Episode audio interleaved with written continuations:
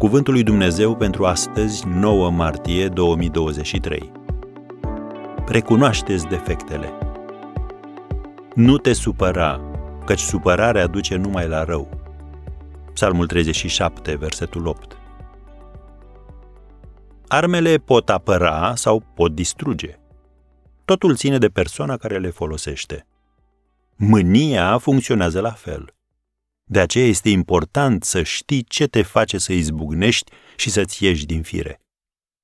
Câteva dintre cele mai obișnuite izbucniri nervoase ies la suprafață în următoarele situații. Una. Când drepturile tale au fost încălcate. Este oare întotdeauna greșit să te enervezi? Nu. Dar uneori, problema care te înfurie cel mai tare este tocmai aceea pe care Dumnezeu dorește să o rezolvi cu ajutorul Său. Lumea în care trăim este un loc mai bun datorită oamenilor care și-au dedicat timpul să lupte împotriva bolilor, sărăciei, corupției, nedreptății. Asta a făcut și Domnul Iisus când a curățat templul de fățarnici. Biblia spune, în Efeseni patru, versetele douăzeci și șase și douăzeci și șapte, mâniați-vă și nu păcătuiți, să n-apună soarele peste mânia voastră și să nu dați prilej diavolului.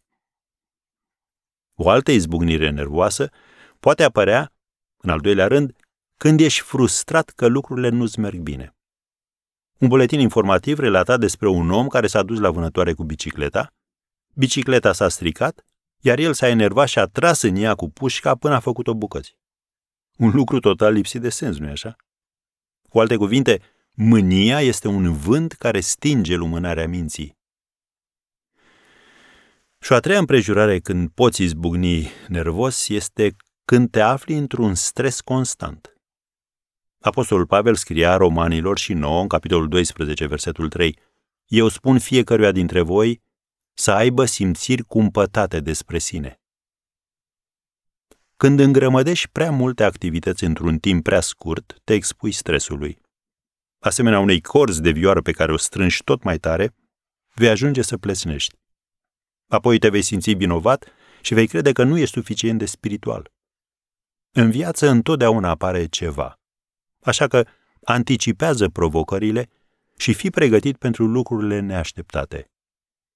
Cuvântul pentru tine astăzi este acesta. Nu te supăra, căci supărarea duce numai la rău.